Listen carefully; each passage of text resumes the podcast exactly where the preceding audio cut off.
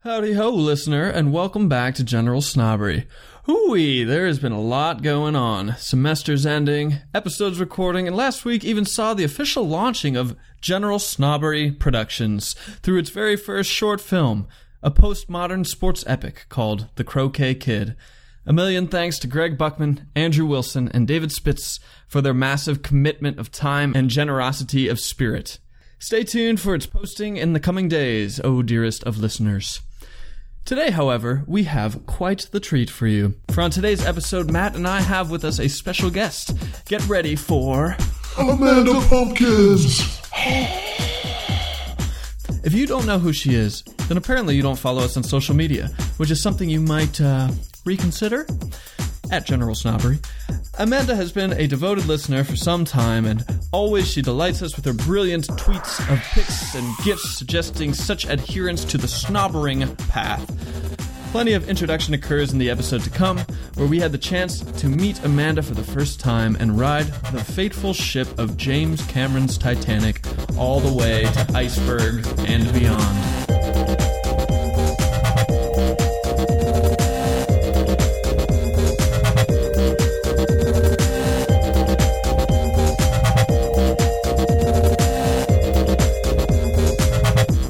So you're in San Francisco, right? Uh, I just moved from San Francisco to Berkeley Hmm. Mm-hmm. Oh, nice. because I lived in this city, the middle of the city, and it was horrid. I'm not a city person, and it turns Ah. out. So Yeah. it's a little bit more.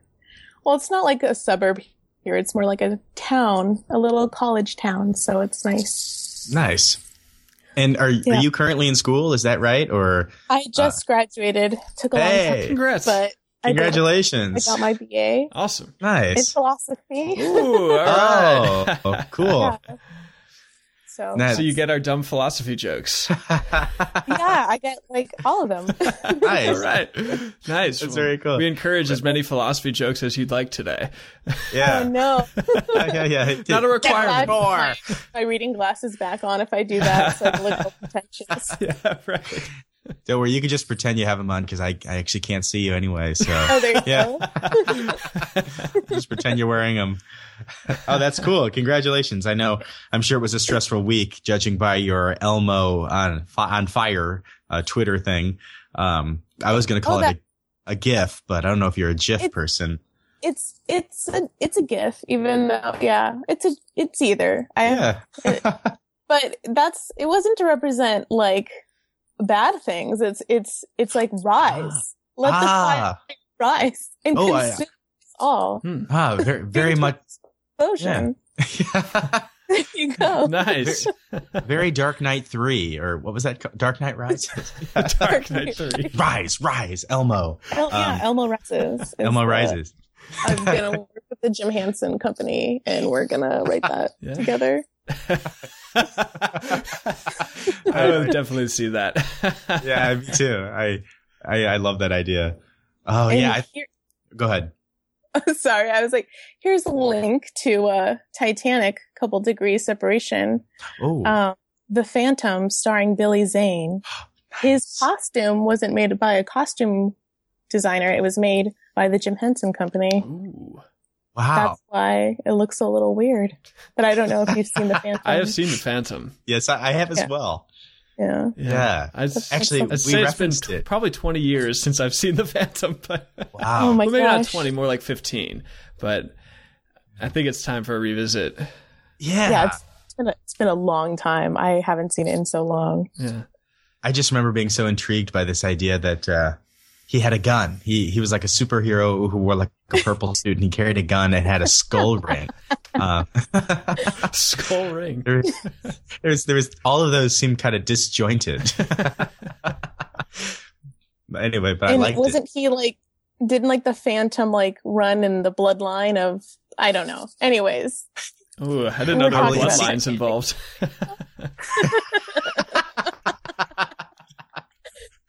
you, you'll you'll have to do an episode on that now. Yeah. you should do like a, a the phantom shadow sort of compare and contrast. Shadow. I don't know That'd be very Shadow. cool. I need to know. I need to know Oh, Shadow, it's- yeah, Alec Alec Baldwin Hmm. came out at this time. the greatest actor of all time. Yeah, it. Yeah.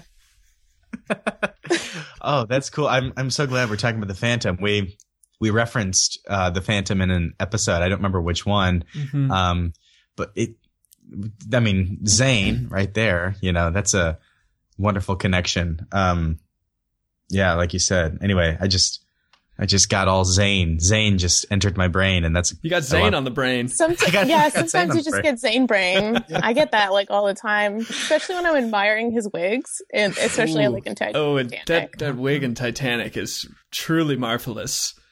I think it Oh. looks really good when it's moving, but in the still shots, it's so t- tall. It's- It's, a very tall. It's, it's set like a of hair. McDonald's M, kind of like the shape of it. so tall. Yeah, it's very tall. all I could think of was the Zane. Hamburglar when you said that. Zane could play a good hamburglar. He would be excellent. He already has the mask, the mask and the phantom. You're right, purple. Um, I wouldn't be surprised if Marvel's trying to get together some like very grungy Suicide Squad type of movie. That would be really funny. Maybe the three of us could write it as Suicide Suicide Oh, Squad shit. type of movie, but with the McDonald's uh, mask. How has that movie not Gosh, happened? the Oh my grimace, yeah. I don't fucking know. Yeah, grimace. Could you imagine like But Grim- There was that. Um, there was Right. that McAfee movie, which was like about an alien, and it was um about it was like produced by McDonald's, but I don't think it had the Hamburglar in it. really? What was Yeah. what was the yeah, movie? now I'm dropping like weird. no, you're, Esot- you're That's oh fine. yeah, Like film we're all about the stuff. esoteric over here. Yeah, absolutely. Bring it on. You know. Just keep expanding the boundaries of possibility for us. Pushing it out there. Yeah. Okay, So there's a movie produced by McDonald's. I think, I think they were like, are they threw a lot of money at it, and it's about an alien, and I think there's like one scene that takes place in a McDonald's. Wow, But that's modest. Wow, something about that sounds very familiar, but I I just don't know anything else. Yeah, Wow. Mac and Me. That's the name of it. Mac and me.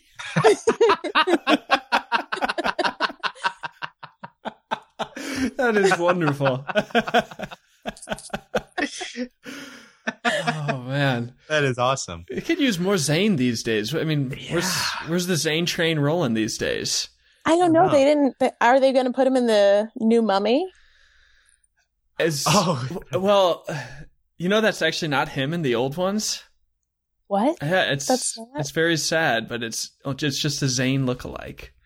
I I gotta leave. I gotta go. I have to go think about this. I Wait, need to go you- take you a did- walk. kind of kind of hurts when your whole life is just turned upside down, doesn't it? Yeah, this just you just change things. I for know. Me. This- I remember when I first learned. I was I was upset. I, that must be a common experience because I, I I'm pretty sure I had that same experience where I just I just thought it was Billy Zane Yeah. before I even knew that name. You know, I was just like, oh, it's the Titanic guy, right? Yeah. wow, does that like make us problematic? Should we, wow, we gotta dissect this. You know, yeah. Yeah. Seriously, I Thinking I this remember. guy uh, looks like the guy. yeah. I remember my own mother told me that that guy was Billy Zane, and I was at an Really? age when like everything my parents said was fact, and so Yeah. I was So certain. did she like just turn to you and say, "That is Billy Zane"? I think it was it was something like that. Yeah, it was close. Like she delivered That's- it just like that. Yeah, that's Billy Yeah. Zane from Titanic. It was it Oh, was just a that's the movie summer. where you made me close my eyes during that one scene. I remember. I like to I, think the that first time I saw The Mummy, I watched it with my eyes closed the entire time because I was afraid of everything as a kid. The same with Titanic. I my eyes were closed. I couldn't handle it, so you and just got I was a all the yeah, I voices was and uh, a a child in Seattle, and so. we had to take the ferry a lot, and the next time I was on the ferry, I'm like, "We're just we're going down. Oh, it's yeah. gonna happen." oh no, damn that's it, frightening. Yeah, yeah. it's a little scary. I remember that experience when I first saw Twister. I was Mm. horrified every time it would rain. I think I, I had a similar experience Same. when I would watch the movie Indiana Jones and the Raiders of the Lost Ark when Donovan drinks from the wrong cup and Oh, you mean the Last Crusade? oh yeah, what did I say? you said Raiders of the Lost Ark. yeah, Last Crusade, and Donovan's skin melts away and his eyes go inside his skull. I was always very scared of that, and I Yeah, thought it's that like- was going to happen to me if I ever drank from the wrong Holy Grail. That definitely can happen. Yeah, I think you've mentioned that that moment probably five times on this podcast. So I can tell it's scarred you deeply. Are you still afraid? You're still afraid you're going to drink That's the right. wrong Holy Grail. I, I am, yeah. And it, then it became even worse as years later I had a friend with the last name Donovan. I thought he was going to lead me astray. so that's why you always just drink water out of that giant jug.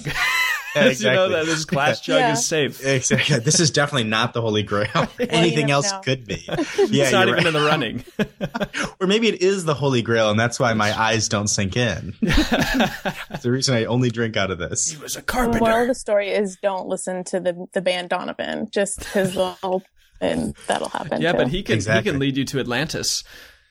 That's Yeah. true. Yeah, he knows the way. Unlike that Not- Disney movie. Oh, I like Oh. that Disney movie. Yeah, I've actually never seen it. That's I good. haven't either. It had an all star cast, didn't it? That Did it? that was in that I- that weird phase of Disney where it was like past Yes. like the glorious '90s, but not into like whatever it is now. It was still like it was like the Prince of That's what I Egypt was- era. exactly. Yeah, that's yeah. Well, Prince of Egypt isn't Disney; it's DreamWorks, Ooh, nice. Oh. and that's one of the best DreamWorks movies ever. A fun piece of trivia is that anybody that messed up while working on that movie was sent to the basement to work on Shrek. Really? Oh, really? Yeah, Oh my gosh. Were they- I, I, I just imagine that sounds so like that sounds so like imperialistic. Go to the basement. Disney. Oh, that was DreamWorks. That's right. so Shrek was like a punishment. yeah, Shrek was a punishment. you have to work on Shrek. Fuck you. Go make a green man. That was back when uh, Chris Farley was attached to the project. Yeah. I wonder what that would have been like. Oh I my do too. goodness. Yeah. Shrek would, I feel like, had to move differently. Like phys- the physicality, I feel like, of Mike Myers' voice and Chris Farley's voice are just so different. Yeah. Yeah, would have he would he have not have done an accent? I don't even remember Chris Farley doing accents. yeah, Yeah. I doubt it because Shrek was basically Mike Myers' fat bastard accent. So it's like very Mike Myers. Yeah. Yeah, he uses he does it a lot. Um because he's like Scottish Canadian or something. That's right. Yeah. Well, I guess we could uh, talk about Titanic too. Yeah, I guess so. Well, I guess we can enter this like standard podcast style and be like, "Hello, welcome back to General Snobbery." So today we have a very special episode because we have with us one of our listeners and a listener whom we have referenced on many episodes because of her hilarious tweets that indicate that she's been listening to this snobbing journey. So we'd like to introduce you all to uh, Amanda Pumpkins. hi hi everybody out there. Uh I'm excited to be on the show. Yay! That's that's Yay. wonderful. Yeah. Thanks. Thanks for coming on, Amanda. And you know, uh, obviously, you are aware of this. That when you said hi to everyone, you were just saying hi to yourself. Since Yeah, it's You are like the, the- it's like the Boyega photo. That's just happening to me right now. So uh, you you just grew one face. Now Yeah. five more to One- go. yeah, I have five more to go. This is a journey. We went in depth on that Ba- Boyega photo yesterday, and we discussed in quite a good amount of depth, actually, your your comment and your connection to the Son of Man. Yeah. I mean, it's correct, that's why. It is. Nice. we, we are we are definitely fans of proclaiming uh, a certain artistic interpretation to be correct or to be wrong. So we we Yeah. applaud that you did that. yeah, just throw theories out the window. It's fact or it isn't. yeah. Exactly. now, my first question for you is Amanda Pumpkins. Now, is that is that your nickname that you've been bearing for some time now, or is your last name actually Uh, Pumpkins? I wish my last name was Pumpkins.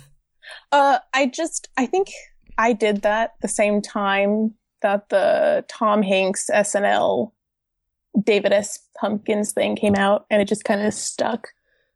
I- No, and I Oh, nice. like Halloween, and I like I like pumpkins, so they're- it They're works. pretty cool. Yeah. I think So- it, it has a nice ring to it. The name. Thanks. It has like a beat, like a like a pentameter of sorts, Yeah, or an iamb. it's Is that how you very- say it? Yeah, Shakespearean. very Yeah. Shakespearean, just like Titanic. Just like- Exactly. I kept thinking that when I was watching it this time. It's like this is this is so Shakespearean. But I've only like read Shakespeare plays in high school, so I don't think I can actually say that term with any confidence. Oh, well, that's interesting because I was brushing up on my Titanic knowledge earlier today. And in fact, when James Cameron pitched the movie to Paramount, I believe, um, he framed it as Romeo and Juliet, uh, like meets the Titanic. eh, Okay, that's what I kept thinking was Romeo Yeah. and Juliet. hmm very much so. Hmm. Yeah, we have James Cameron at uh, at his finest. Um, but yeah, so Titanic. If we, I mean, we've said it already, but that's the film today. Wait, Uh, Mm-hmm. before we dive It's in, Titanic. can I can I ask you one more question, Amanda? oh yeah, yeah, of course you can. uh, how did you find this podcast? Oh, that's a really good question. Um, what did? Okay, so last my last semester, I had a really long commute. and I was listening to podcasts, and I think I wanted to find something like funny and not s- so serious. nice. And so I typed in Adam Sandler and philosophy, Wow. and your Billy Madison episode popped up. And so I started listening to it and I was like, okay, they get it. And then I heard your um, Carl Jung one, which is really funny because I was taking aesthetics at this time and we were talking about the Red Book or whatever it's called. Ooh. Wow. And I was like, yeah, I'm on, I'm on the wavelength for this. But what sealed the deal and made me a fan is um, the spiritual gangster episode where one of you typed, that's a nice looking egg salad. and I, I lost it in public and it was, I looked like a crazy person. Wow, that's amazing. That means the seeds of this relationship that uh, I would say we are forging strongly right here. Those that that seed was planted over a year and a half ago because uh, I I believe that was that was about the prime time that uh, I, I was the one who was trolling them. that's kind of the that's kind of the prime time that I was doing that. Um, So yeah, what, what Wow. was it like? It was like a picture of a very intricate salad. Yeah. or something like some It was a smoothie, right? A smoothie bowl. a smoothie Yeah. bowl. Every time I make a smoothie, I say to myself, that's a nice looking egg salad. yeah, I- I just, I think I just thought to myself like this maybe dichotomy because it was like very much the epitome of like um, earthy food, like vegan, organic, you know, this sort of thing. Like again, like we've said, like not, I have, you know, I have absolutely no uh, qualms against anything like that on its own, but you know, I just I felt like in the moment I wanted to proclaim it to be something that to me seemed to be the very opposite of that, which was ju- just a processed egg salad. wow, that's that's truly wonderful. I'm, I'm we're so glad that uh, in, that this brought you some joy and that you took the risk of typing in Adam Sandler and philosophy. I feel like that combination of terms is just absolutely perfect, like for Yeah. how you found us. Like that's so much of what we're doing. Adam Sandler Yeah. and philosophy. that gets that's so much of this, and I'm so happy that it it was probably the only thing that came up when you when Yeah. you searched that. It it was the only thing that came up. wow, that, origin story is far better than I even imagined. Yeah, that oh, is. that's good. I'm glad. That's amazing. I will, and I want to say we we noticed, um, we definitely noticed you kind of starting to follow us on Twitter, which was which was definitely a fun thing. Is you know we would look and say, oh, you know, th- oh this this Amanda Pumpkins liked another tweet or you know commented, and um, for us something that uh, big time sealed the deal. Man, there were there were two tweets of yours that really just sealed the deal for us. But one of them was when we did our episode on the the Passion Two. This this idea that Mel Gibson is making a sequel to the Passion of the Christ, and you sent us this tweet, you know, and it said something along the lines of, you know, he should name the movie The Passion Two: Electric Boogaloo. yeah, like Break Him, like the movie Break Him. Yeah. Exactly. And but it was funny at, at the time neither of us knew that I didn't even know there was a movie called Break In, and let Oh, alone, yeah, let alone did I know that the sequel is called Electric Boogaloo. So we, so ju- it's just yeah. this out there. we just thought it was this like really kind of like uh kind of Looney Tunesy sort of like sounding name that you just decided to add to it, and we thought it was absolutely hysterical.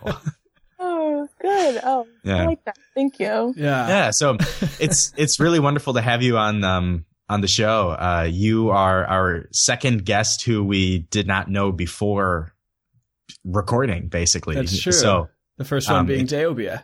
yeah so uh Cool. we really thank you and um and that's it so that concludes the episode. we hope you had fun on this that was so good. short episode and keep listening Uh, well, thanks for your responses to that. Um, let's see. Before we dive into Titanic, are there any like any bits of bio about yourself that you think the audience should know, or should we just dive into this thing? Mm, sure. Okay. Uh, so I don't think I'll talk about it too much on the show, but it might come up. Um, it's kind of funny the link of Titanic and like picking this one or whatever. One, I'm really into historical costuming. It's kind of it's it's a hobby I've put on the back burner, but it's something I'm interested in. Cool. Costumes in this movie are pretty good. Nice. And then um, I used to dance, so I have something to say about the party scene, oh especially since I used to do a little bit of Irish dancing.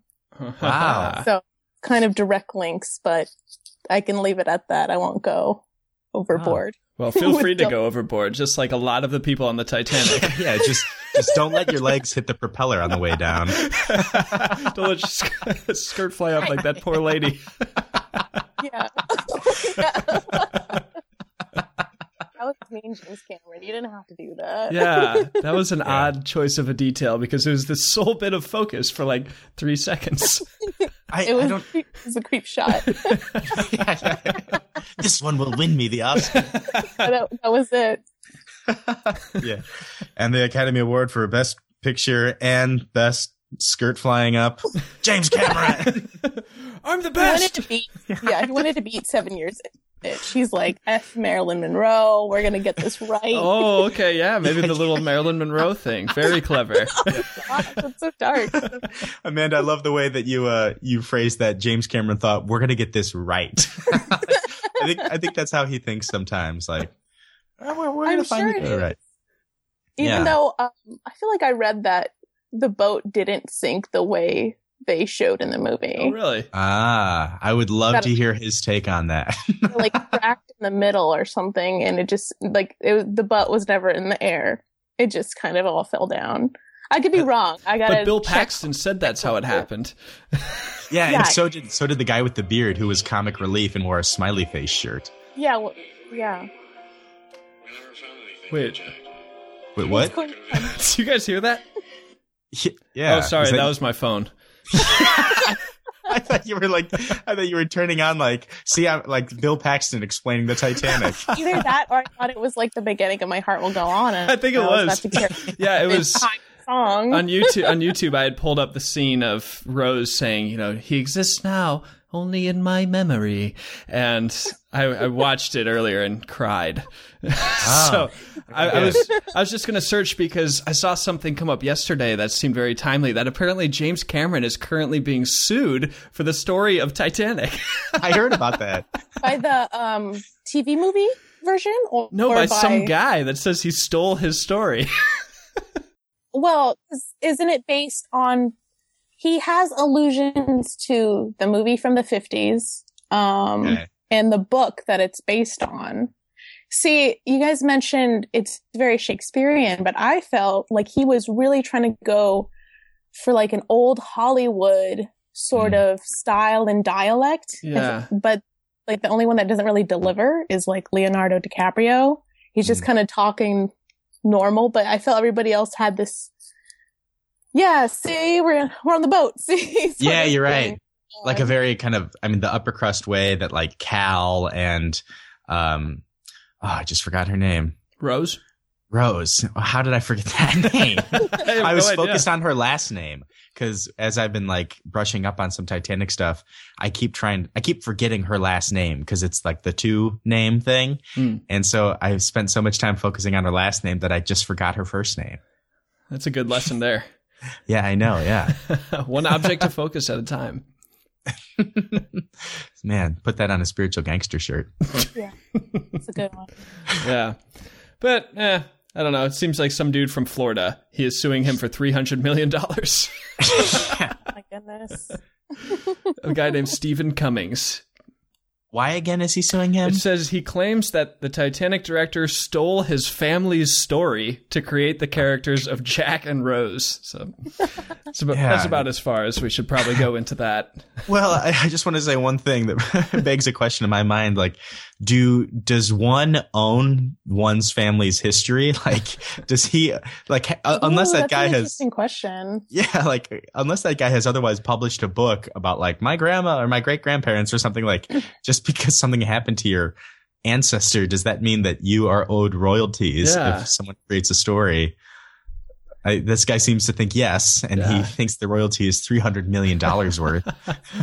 So Mel Gibson would have to pay all the descendants of William Wallace.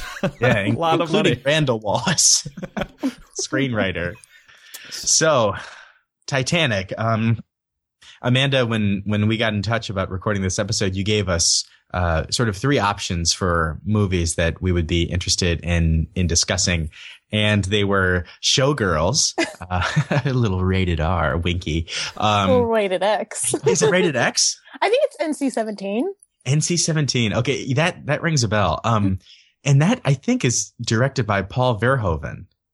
Is that right? You're right. Yeah, I think you're right. totally. Yeah, Hold director. on. As as we know from Starship Trooper, uh, that Oh, Yeah. man definitely likes directing naked butts in his movies. so it makes sense that he'd made Hey, you're right. Oh. Showgirls. It's checked, Yeah. Huh. Okay. Um, and then the other option was uh, Romy and Michelle's high school reunion. Yeah. Uh, am I right? Okay. Yeah.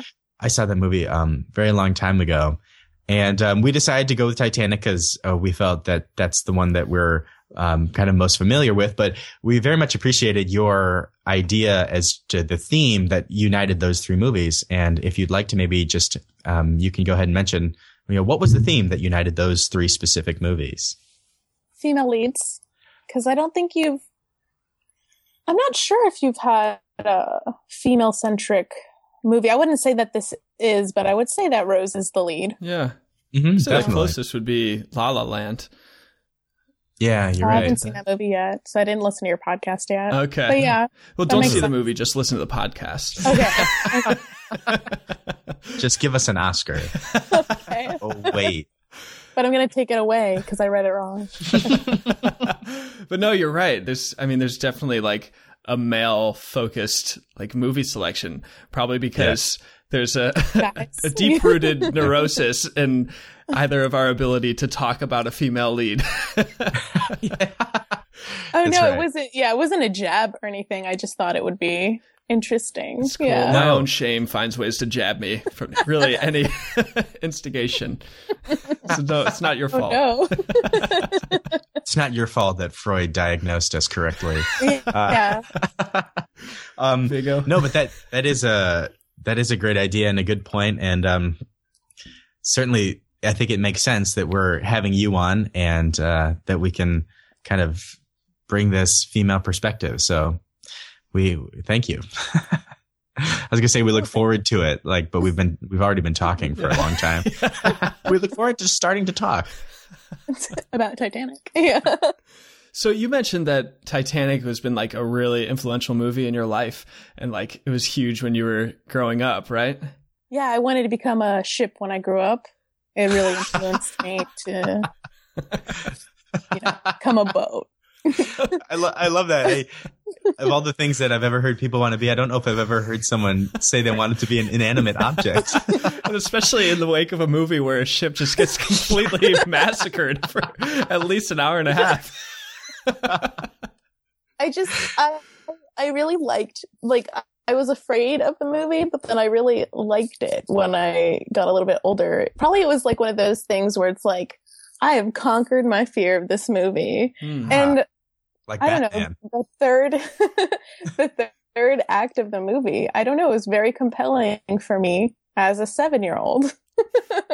That's awesome. It's it's one of the few movies that I uh, have seen more than once in the theaters. I remember. I mean, when it came out, I remember everyone was seeing it multiple times. You know, even for like months after it came out. And I just read a little trivia today that it was the first movie to be released on DVD, VHS, um, while it was still in theaters. So yeah. talk about popular as hell.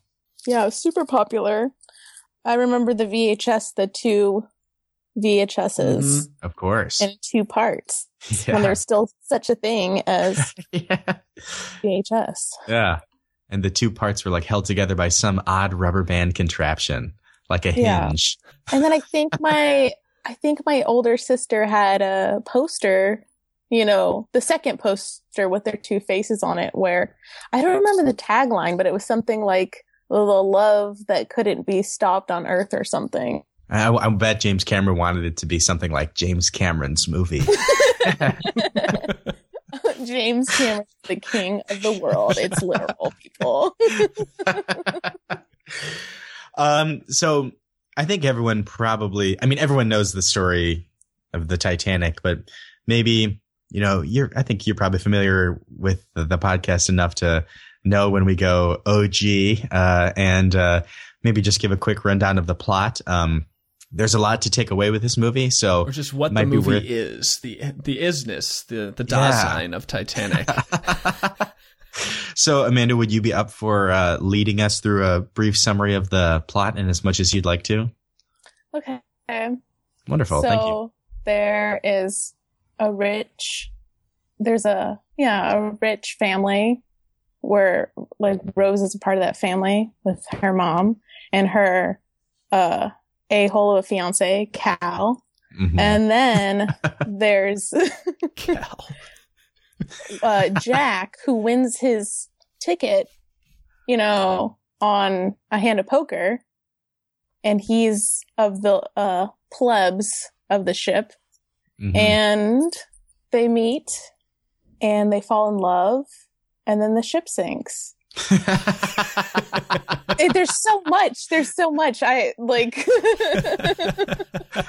exactly. There's that iceberg. there's the iceberg. There's Jack's drawings. Uh, oh, French And then there's- prostitutes. Yeah, Mm. and then there's one-legged ones. which those drawings were drawn by James Cameron. Those are his hands. I heard that. Yeah. And I was observing closely when I watched it again yesterday. And I was like, yeah, those hands are a lot grosser than Leonardo DiCaprio's hands probably are. Those hands definitely directed Terminator. yeah, Le- Leo's hands are spotless. They're clean and pure. Yeah. I'd imagine mildly feminine. Oh, I don't know. Maybe not. He's a mystery. He's He- yeah. Yeah, you couldn't catch him if you tried. Thanks. Anyway, um, so something that we've mentioned um, on uh, thus far um, in just sort of the terms of who these people are that I take a lot of delight in in this movie are the different classes represented. This is a different era. This is sort of the peak of the Gilded Age, the end of modernism, the Titanic. This idea that this ship is unsinkable and that it almost immediately sinks.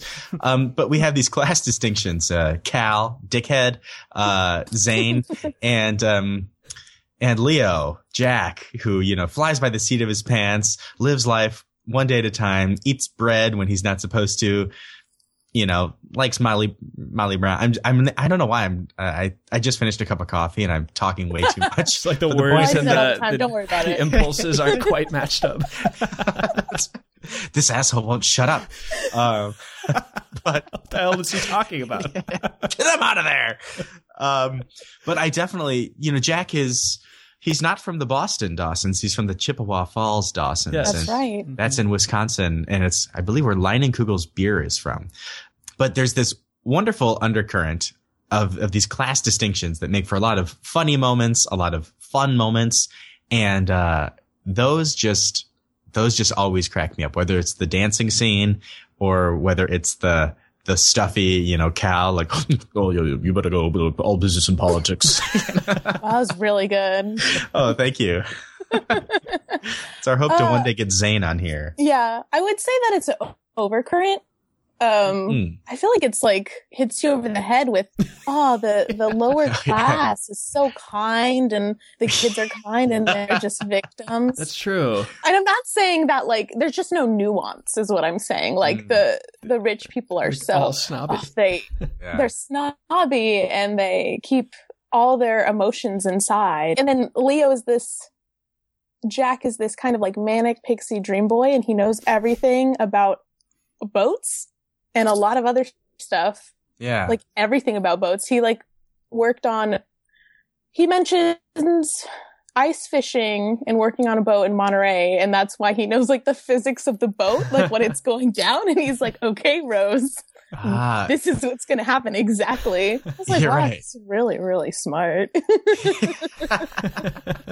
You're right. That is that is a very much this theme does hit you on the head, and we are we are led to believe that yeah, while these rich people have nice things, most of them are are jerks. Yeah, Um, except for Molly Brown. She's pretty much Molly like the sole Brown. exception.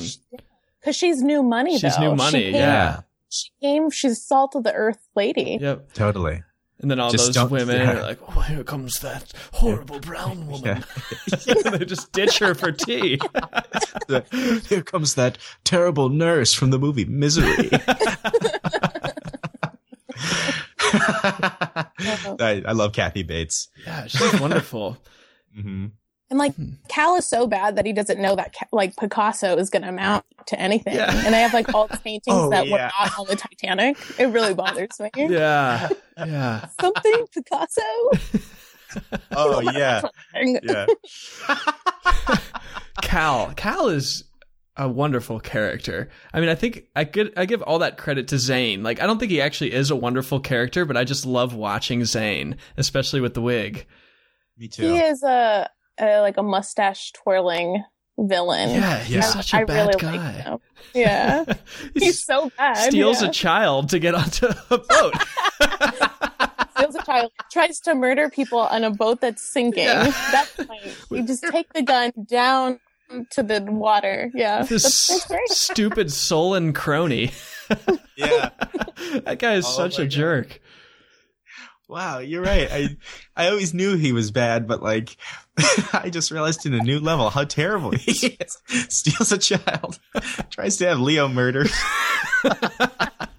Multiple times. Tries to Yeah. do himself too. Yeah, smacks Oh my Rose in the face, flips a table over. He's a true sociopath. I mean, Yeah. he is. Tries to pay off that guy in order to get onto one of the lifeboats. Yeah, he throws the money back in his face. Yeah. Your money won't save you any more than it'll save me. And then that guy just shoots two people and shoots himself. Which, Jeez, Murdoch, you really lost it there. Murdoch. So here's a can I have a little share a little story about Murdoch, that guy? yeah. that- he looked that- familiar. That police officer, or oh, he's uh, that actor is from the fat, the Fast Four. Fast and the Furious. Fast forward. Yeah, that's No, Vin no. Diesel. Oh, no. Mark Sinclair. uh, no, he's from the fi- the Final Four. Oh my God, what am I trying to Come say? on, you got the this. Silver Server fucking movie. the Fantastic Four. Yeah, Thank you. He's Silver from server? What? You said silver server. Silver Server. Yeah, it's that movie about the computer that's silver. Um, Wait, He's that's from- silver. he's uh, he's from. I shouldn't be talking anymore. The point. Sorry. no, I'm no, I'm. I don't know what's going on with my brain. I'm gonna stop talking about Fantastic Four, but so Murdoch, the police officer, or whatever he is in in the movie, like right, he shoots a couple people, then he kills himself, Uh-huh. right? Uh, And well, salutes. so apparently that yeah, salutes. Apparently that guy was a real person on the Titanic, like a police officer or guard or whatever, and he did not do that. And so his descendants sued James Cameron because Oh my they're like, you disgraced our our family member who actually was like God. instrumental in keeping the peace of a mob of people the who were same dying. grounds of like taking a family story and twisting it. Yeah. Well, that makes more sense, especially since, yeah, they kind of like, oh, well, look at this guy. He couldn't handle it. Yeah. But Yeah. he really did handle it in real life. exactly. Just slandered their whole family. Yeah. Yeah. um other real people that like they put onto the into the movie i mean molly brown you know they say is Yeah. a real person and then like guggenheim one of the rich guys And then wh- who's that asshole with like the mustache who's always like Oh, sitting at the table? the He's guy- like, "Oh, make the ship go faster. It's like- The guy from Jumanji. yeah, yeah. Is he the the uh, hunter? Yeah. I think he had a kind of a. He's the hunter and the dad. He's Robin Williams' dad in the movie. Like, Uh. who's that guy in Titanic? Like, he's just an asshole. Yeah. You know who I'm He's the talking guy about? who fund. Yeah, he's the guy who fund funded the Titanic. Ah, I see. I see. He's not the engineer because the no, engineer. that's Mr. Andrews. Yeah, and he's Yeah, I'm just trying nice. to- it's iron, sir. I assure you, it, it can sink. Or whatever he says. It's a mathematical certainty. so there's him, and then obviously the captain. And okay, so this guy funded it, and then he's just a little wimp at the end and sneaks his way onto one of the boats. Right? He he doesn't have Yeah. the dignity of the captain or Andrews to go down with the ship. yeah, Yeah, King Theoden is the captain. yeah. It was going to be played by Robert De Niro, but he got sick. Are you serious? Yeah, I'm dead serious. Wow. Wow, I cannot imagine I Robert De I Niro. in can't, I that can't role. imagine it either. yeah, And Jack was going to be played by Matthew McConaughey. I read that. me too. I can't imagine that either. Wait, I thought I read that Zane was going to be played by Matthew McConaughey. that also. that was Just- I also a guess- possibility. Both- Yeah, He was going I to be think both Jane- roles, right? Like Peter Sellers. He would just put a mustache on. Yeah. I was gonna say like Army Ham- Army Hammer. Is that the guy? Army Hammer. Uh, like, he played the Wink. he played the Winklevoss twins in The Social Network. Oh, Yeah, that's Yeah. right. Oh. Okay. One guy. They they weren't gonna add any makeup to him. It was wow. Cal and Jack look almost identical. Oh, oh, yeah. Yes. That would have been great. He- Very Lynch. Very Lynchian. very Lynchian. Yeah. Yeah. The multiplicity of identity. Very Boyegan. Yeah. Are you a Lynch fan? Yeah. Who, like, who isn't? Uh, a I lot guess- of people I've found. a lot of people are very terrified by. Oh, it's scary. I would say that his, his movies scare me more Oh my- than Me too. like real horror movies. It's Yeah. like The Shining and almost and like Mulholland Drive are like two of the Jesus, scariest yeah. movies. Yeah. To me. yes. Yeah, I'm a big Lynch fan. That's cool. Yeah. Yeah, a, a movie that uh, I I think the last time Sean and I recorded, I pretty much promised I would now reference every episode was uh, Eraserhead. Uh, I, Oh wow. I find that to be perhaps the most unnerving movie I've ever seen. yeah, it's pretty unnerving. I don't think I've made it through the whole, the whole thing honestly because Yeah. it's it freaks me out. Stanley Kubrick showed it to the cast of The Shining right before they started filming. Wow, Just to That get 'em in would- the that'd be scary. Yeah, that would yeah, Yeah. that'd be horrific. Yeah. ah, now I get it. I'm supposed to go Yeah. insane in this movie. Thanks, Stanley. You're supposed to like show that the moon landing was fake. That's what you're actually supposed to do. Come on, Stanley. Let's stay focused. I've, I'm such shame. I need to admit it.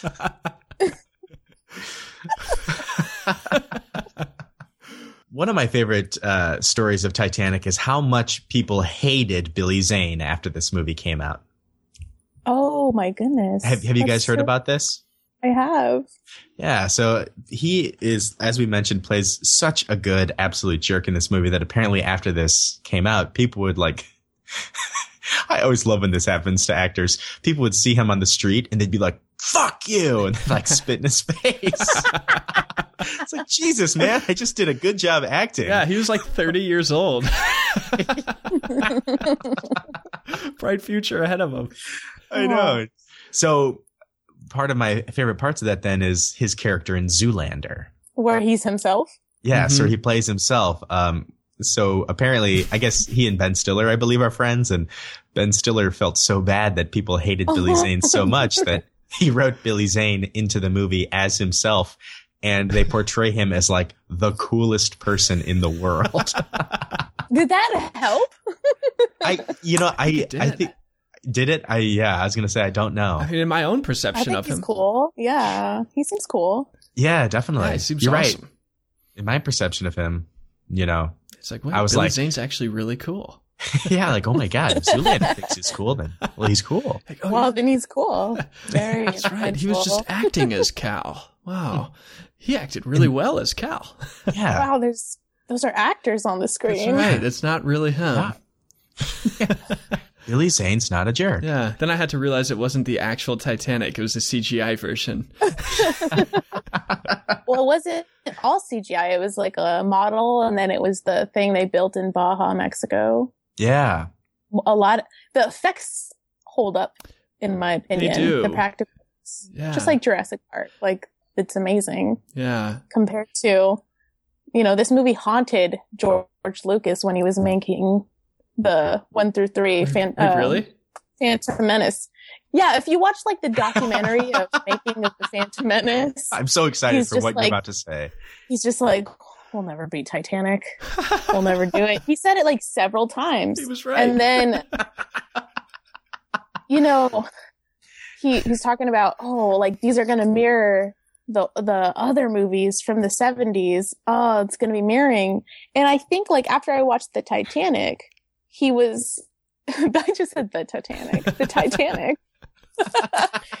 he was influenced by like you know, it's not the strongest dialogue in the world, but the, James Cameron did a lot of good setups. Mhm. So like you see the the guy with the whistle before she just grabs a whistle, you know. So it's not like, oh, it just came out of nowhere, you know. Good point. Yeah. If there's a gun in the first act or the last act, there's got to be a gun in the first act sort of thing. And so there's Uh-huh. like that sort of mirroring and then he referenced the movies from the 50 50s, the movie from the 50s. Um, Hmm. So yeah, if you watch the documentary on Phantom Menace, you just you see a very stressed out George Lucas with a lot of yes people around him. Yeah. It's good. It's yes, good yes, watch. George. No, no, George. This I will don't- this will be Titanic. Oh, so George. good. Oh wow. I Yes. don't know Jar Jar why. Binks. I don't know why my, but like when you tell me George Lucas is in distress, like my soul feels delighted, and like I don't think I don't think I'm a sociopath, but like something about George Lucas. But then again, I guess I feel kind of bad for him. Like it, it almost Yeah. seems like have you heard that story of like Brian Wilson and the Beatles kind of like going back and forth in competition in the '60s? Yeah. It's just like Brian Wilson was like the the front man of the, the Oh, main yeah. the genius of the Beach, Beach Boys, Boys. and like yeah. and then uh, Rubber Soul came out, and he was like, "That's the most incredible thing that's ever been recorded." And he's like, "I have to do better," so he came out with Pet Sounds. Head sounds. And then yeah. Paul McCartney was like, "That's the best thing ever recorded." So he came out with Sergeant Pepper, and Brian Wilson was like, "That's the best thing that's ever recorded," and went insane. Well, then- but then they had Kokomo in the 80s. Yeah, and I really that like, was that was all Mike Love though. oh, Brian lost it after that. It's so sad. But Ah. maybe I don't that- like that story at all. Yeah, but it Poor made a Brian. great movie out of it called uh, Love and Mercy with Paul Dano and John Cusack. I'll have Ah. to watch that. Yeah, it's really, really good actually. But I like to think that that was uh, George Lucas with Titanic. It's kind of that same type of like, I have to one up it, but I can't relationship. George Yeah. Lucas and James Cameron have this Paul McCartney Brian Wilson relationship. There's a bare. I think it's Bare Naked Ladies have a song. Uh, just ring a bell. The, a lyric goes lying in bed just like Brian Wilson did. hmm I think referencing his uh, nervous breakdown. Yeah, yeah. The song's called Brian Wilson. Okay, it is Bare Naked Ladies. It is, yeah. Ah, Interesting. Their music Yeah. was not in Titanic. It would have been better, I think, Yeah. you know, if James Horner, the Beach Boys, Bare Naked Lady. It's Bare just Naked like Lady. Yeah. wouldn't it be nice if the ship doesn't sink? just like as all those people are sliding down the Titanic, the song One Week by the Bare Naked Ladies comes on. it's been one week. it's like, ah! I was thinking if I had a million dollars during the dance scene. Just following Zayn around. The Big Bang Theory theme song has to play when like Cal is throwing people. oh wow, I have to edit this now. That I have to make that happen. But Oh, Please do. Please do. We'll yeah, link that to would it. be amazing. We would very much like that. oh, what a movie, Titanic. I mean, it's so big. one of the most culturally influential films probably of all time, right? Even I mean, it- when it was re-released in 2012 for the hundredth year anniversary of the sinking of the Titanic, it it, it made like t- tons of money, like hundreds of millions of dollars, which got Yeah. it to the two billion dollar revenue mark. Right. That's a lot of money. They could just re-release that movie every year. I feel like, like no Yeah, need I for a bet. special anniversary. You yeah, know? just just keep on releasing it. Yeah. Wait, it came out in 97? 97. Yeah. So 20 years. Okay, we've done a lot of 1997 movies on here. Yeah. I'm surprised they haven't done it, just re released it this year. Yeah. 97 seemed like a, a huge year. I Oh, don't What know. else came out that year? Face Off? See what I mean? Oh my- Austin God. Powers. Um, I know there's other ones. Starship Troopers did. Oh, okay, yeah. That's not really that huge. I, I, feel, I feel like we just like named some movies that we know, not necessarily like influential to a massive degree. Just like three movies I could think of that came out that year. Austin Powers, I mean, Ace Ventura 2, maybe? Might have been no, 95. that was earlier, right? Yeah. Was it? I think it was was- 95 or 6. Are you serious? Yeah. This is this is ridiculous. Well, Titanic came out in 97. That was pretty big. It's gigantic. I, I mean, I remember that song playing on every station. Celine, Yeah, I love I I love that song. I know that turned a lot of people off from the movie, but Mm. I love Celine Dion. I'm not it's not even like a guilty pleasure thing. I truly love Celine Dion. awesome. Have you It's great. seen her in? uh Doesn't she have like a residency in Las Vegas? At some thea- Vegas. Yeah, I need to go. Yeah, I need to see that show. that'd be cool. I've s- my friend did a screening of her like on a projector of her first Vegas show. no 'Cause way. we were yeah, we were a fan of the choreographer, Mia Michaels. oh, cool. So, yeah. That's But awesome. yeah, that that song, I remember hearing that song everywhere too. I remember hearing the Kenny G version everywhere Hmm. because I lived in Seattle as a kid, and it he was you know he's a son of Washington. okay, I didn't know there was a Kenny G version. Oh yeah, it's Is it all just instrumental him or playing- just yeah, it's all instrumental. okay? I feel like Kenny G is like I don't know. I just I, when I think of him, I just think of his hair and a saxophone. He's Um, like a living meme. Yes, that's exactly what I was thinking. I mean, like, Yeah. but I wasn't. Thank you for saying that. He is. Hmm. It's like referencing him is like more than just referencing the person. It's referencing referencing him. Is Billy Zane a living meme? I feel like he's floating close to that, but he's not quite. You're right. He's Who like would be another skimming the example of a iceberg. living meme because I don't know if I quite get the concept yet. I think the rent is too damn high guy. Remember him? yeah. Uh, no, I might just be oblivious to living memes. Oh, you were gonna say Oblivion, starring um, Tom, Tom Cruise. Cruise. Tom Cruise is a living meme. Yes, you're right. okay, I'm getting it. Yeah. like Nick Cage. Yes. Uh, Yes. Nick Cage. Um, what's the karate guy? The ginger Jackie karate Chan? guy. Oh no! Oh. Jackie Chan, the ginger man, Jackie Chan. Yeah, he went Chuck ginger- Norris. Yeah, Chuck Norris. He was like- I love how you called him the ginger karate man. that is one of the funniest string of words I've ever heard in my life. Especially for Chuck Norris. Oh man, Amanda, you just offended so many 15 year old boys who love Chuck Norris. no. no, that's a good thing. That's that's a good um, yeah. thing. Is that still a thing that the the Chuck Norris will beat you with his beard or something like that? I don't know. I, I don't know. That's a good I question. think they've like receded into a permanent place of collective memory. Like I don't know if people do them too much, but like you could do one, people are like, oh yeah, yeah.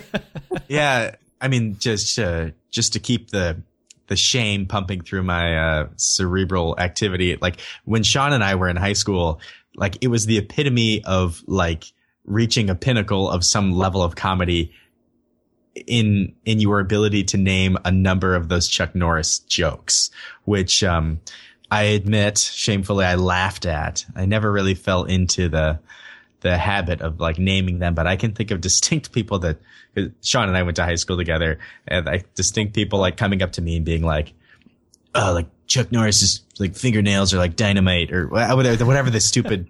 However, they, however they went. It's like when Chuck Norris does a push up, he doesn't push himself up, he pushes the earth down. That's right. Yeah. No, I laughed at those. I was like in like eighth Yeah. grade when those were a thing. Yeah. Mhm. When like YouTube started and stuff. Yeah. Yeah. Yeah, definitely.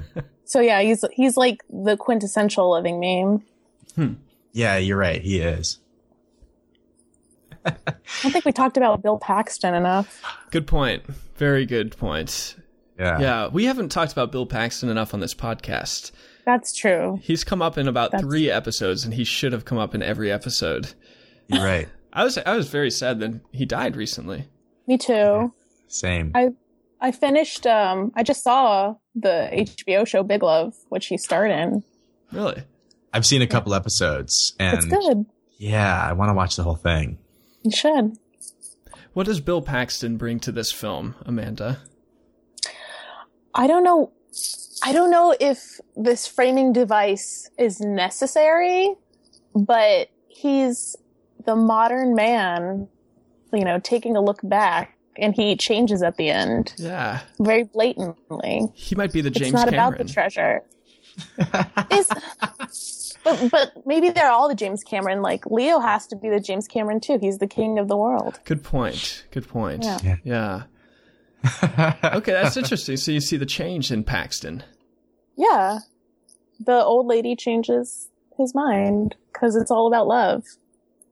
Yeah. It's not Yeah. about the fifty-six carat, three million dollar, at least three mm, ten million dollar diamond. Yeah. I don't know how much it would be, but it's fifty-six carat, perfect shape, The heart of the ocean the heart of the ocean. belongs in the ocean. You're right. I, I sort of forgot that he is very much this treasure guy, kind of a hot shot, has his like fancy gear. Yeah, he's Has like it- making a has- documentary to like show the world all that he's Yeah. finding.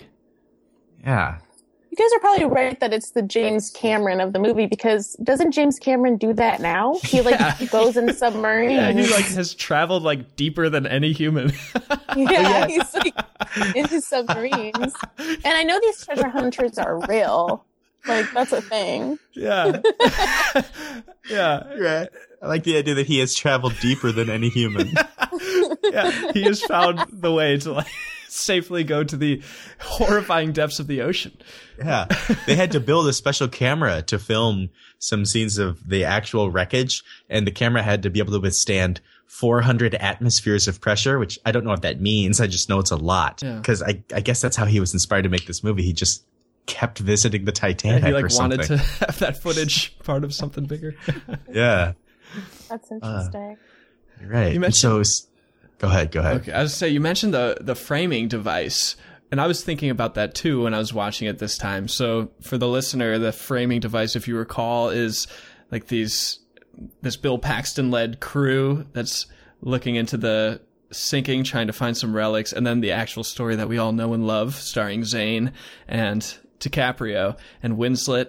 And then we come back to the end because uh, Rose has told her whole story and Paxton has changed. And part of, I, I realized that I really like the framing device this time. And the reason is that it's kind of acknowledging and honoring the fact that the, the Titanic is part of like our collective memory and it makes the whole story a memory. So it's like the memory of the Titanic as well as like a memory of this love story, which kind of casts this nostalgic tint over it, which I think gets at like our understanding and, uh, just like what the Titanic has come to mean for culture. And were it just the story of the past, then we'd miss that like remembering component of it, which I think is part of the story.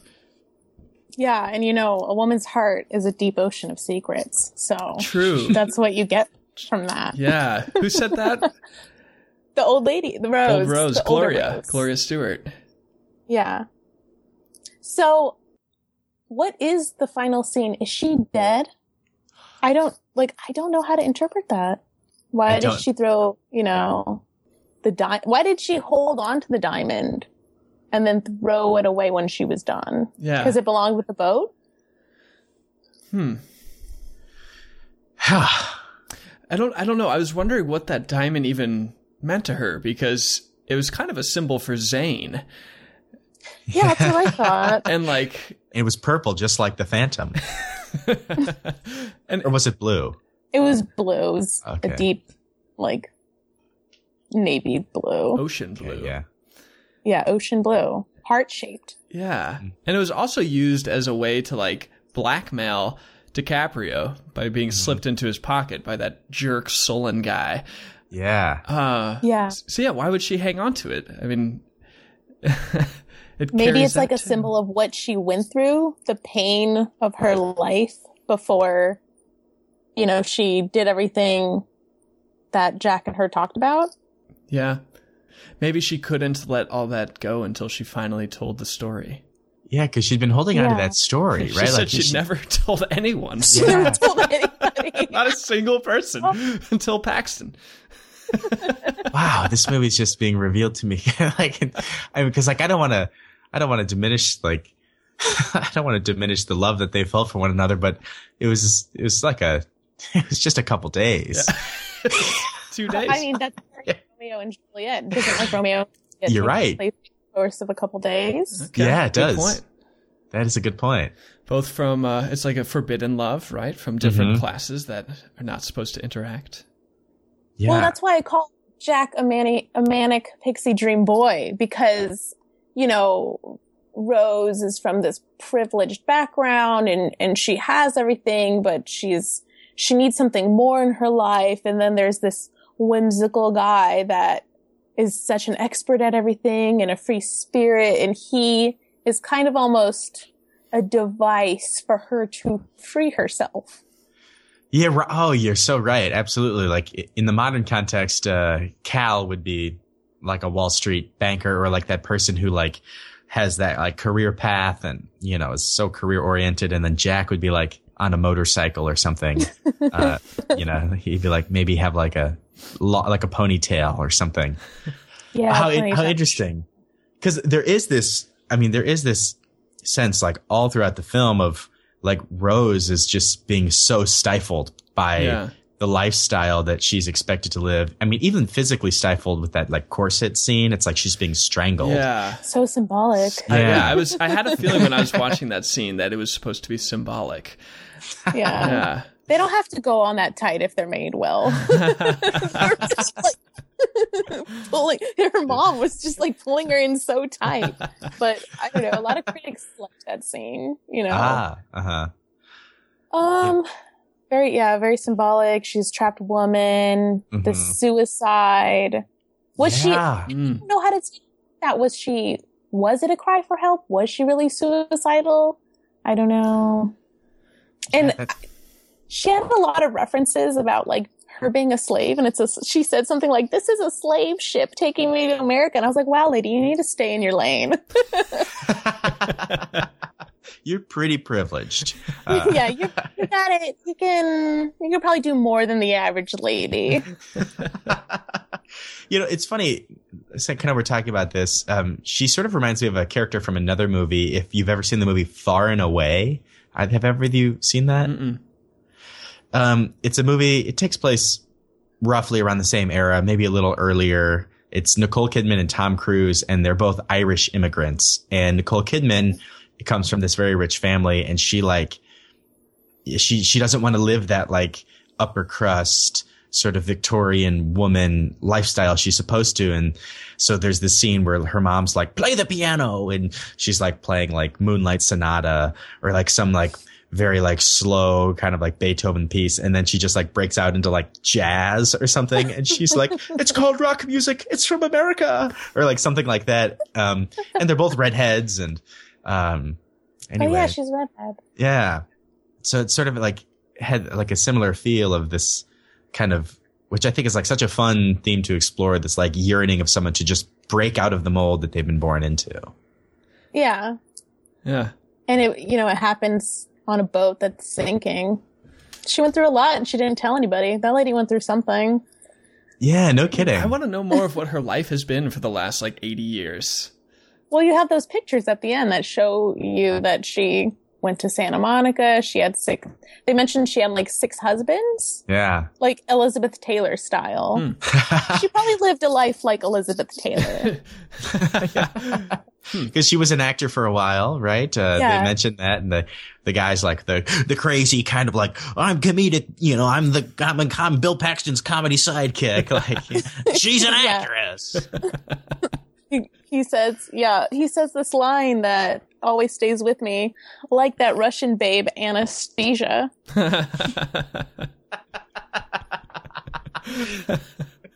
Very clever. Very clever. Didn't the cartoon Anastasia come out around Come this out in time? the same year. Was yeah. it the same year? Wow. Yeah.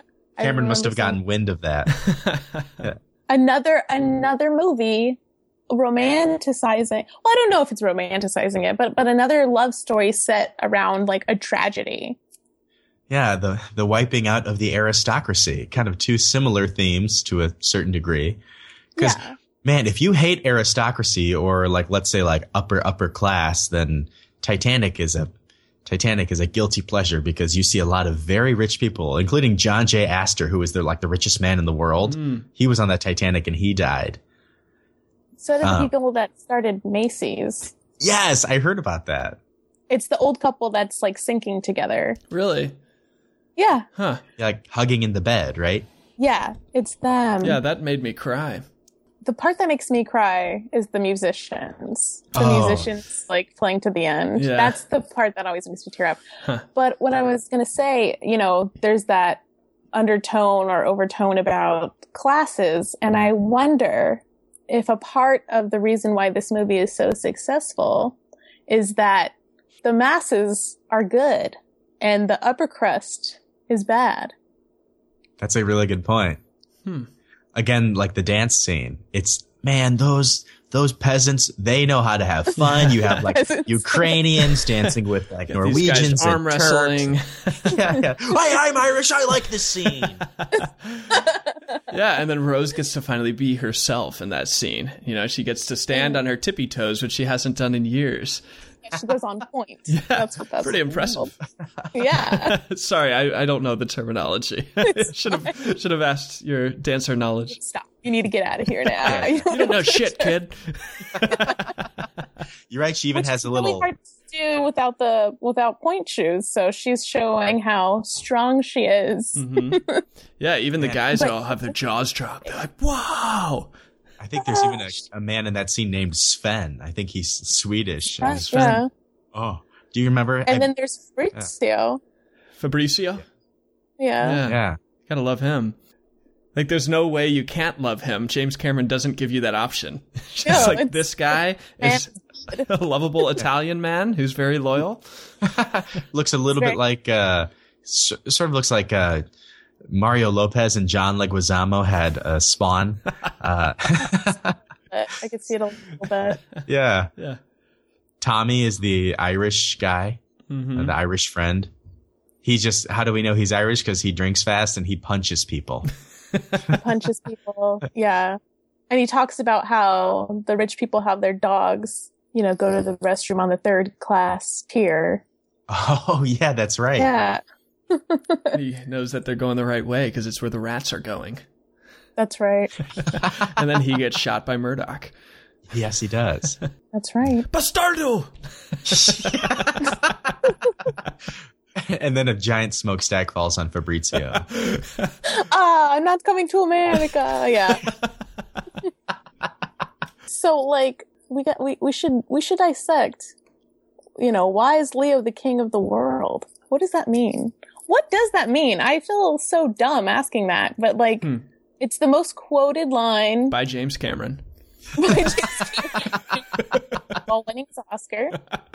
You know, That's no, that's a great question because I think that It is. line has has like more gravity than most of the lines in the movie. So people Yeah. associate. What does it mean? It's like Boyega's face. Um, what does that mean? Which one?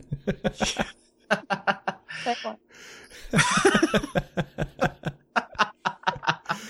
Yeah, that's a. g- I had never even thought about that. Like, I just, I guess I just kind of thought like this guy's like having fun and he stands on the rail, but like, that's a very. si- He could have said anything there. He could have just said yes or yippee, like this is fun. Like, I'm on the Yippee. Titanic. There! you know what? I bet James Cameron wrote that line, uh, so hoping that he could say it at the Oscars. There's there is a chance that that's why that's the line. He'd been He's like, planning. I it all. am the king.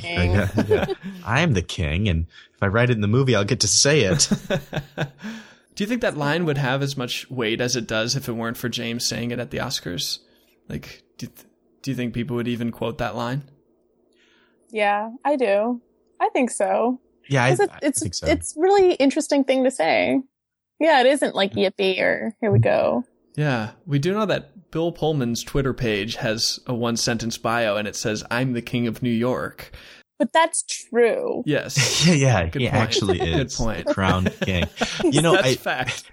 That's a fact. Leo's character is definitely not king of the world. Okay. No. You know, it's interesting with Bill Pullman. I, I think I one time somehow came across the fact that I think the phrase "I'm the king of New York" might be uh, a lyric from a song. Actually, I think you're right. yeah, I don't remember what song, but well, Pullman is the king, but maybe that's where they get. But the he's actually lyric the from. king. Pullman's king. Exactly. Yeah. So I'm the, I'm the king of the world. Hmm. Well, he- what makes him feel that? It's the wind on his face, the sea in front of him, like the, the yeah, simple things. Although it's not that simple because he's on the Titanic. you're right. It's pretty King significant. of New York is a song from the musical Newsies. ah, But I don't I don't know if Bill Pullman would if like that's his bag. That Yep. would be really funny to me if he's just like lo- like loves news these. He's just like yes, seize the day. you never know with Pullman. yeah, No, you never don't. know. I'm the king of the world. I don't know. It's an enigma wrapped in an enig- enigma, It is wrapped in Edward Enigma from Batman Forever. Jim Carrey. Yeah. Jim Carrey. That's right. Edward E. Enigma. Enigma. I'm Val Kilmer. Who's better, like Kilmer or Clooney? Kilmer. That's what, that's what you know. Oh, Kilmer Apparently, all the uh, way. Apparently, Joel but- Schumacher. Yeah, the ice puns are better in the. yeah. Yeah. Which movie has better ice puns? Definitely Batman. Almost as good as the choke pun from Rogue One. I think my favorite uh, ice pun from Batman and Robin. Every, I'd say about once every six months, I just look up the ice pun montage on YouTube from that movie, and I think my favorite is when Arnold Schwarzenegger Schwarzenegger just goes chill. Oh yeah, that's my favorite one too. I I can watch a lot of bad movies all the way through, and I have probably seen that movie about ten times. Wow. Wow, Impressive. I've seen I that- don't know. I, I it makes me laugh. That's great. Yeah. Apparently, Joel Schumacher, the director, uh, publicly apologized to fans because so if you many watch people the disliked it. commentary, yeah, if you watch the commentary, he's like watching it and he's like kind of falling apart, and like at the end, he's like, "I'm so sorry." Wow. Has that ever happened? Like with a movie? I don't know. Even when like the world turns on a movie, usually the director stands by it. Like Kingdom Yeah, of the Crystal pretty Skull. hard. Like Stu- Spielberg still stands Oh, by it. jeez. He does. Yeah. Oh. Shia LaBeouf Now- doesn't, and he got mad at Shia. Oh, Steven did. Steven did. Yeah. Really? Yeah. Steve Spee. They fought in a parking lot. I heard. Yeah. What? A knife fight. Yeah. What? And then With a Shia, switchblade? Shia LaBeouf uh, disappeared to the horizon on a bunch of vines with spider monkeys. Yeah, that's exactly what happened. Uh, you know, another director who stands by his movie that's often considered quite bad is Tommy Wiseau. Uh, I've met Tommy Wiseau. nice. ah, wow. Yeah. I was wondering. Is he as 'cause great as I hope? He's amazing. That's awesome. Oh I- my gosh. Yeah, I'm a I'm a big fan of the room. Yeah. A, a mega fan of the room. Yeah. Um and I got to meet him and he signed a script Ooh. and he like presented it was at one of the midnight showings and he presented his TV show and it was very strange. It was very he has you know what? Tommy Wiseau is in our tour.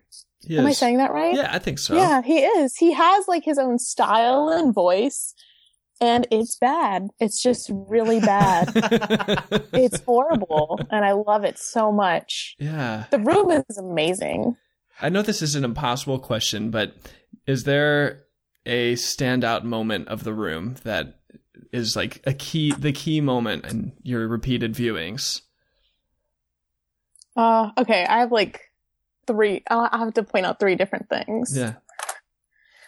Um, so this kind of taints my view because because it was kind of like a, a thing that happened outside of it, but it was the same midnight showing.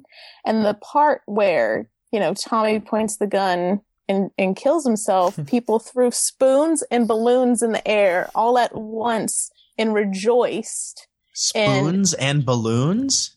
Oh, you don't know about the spoons? Oh no.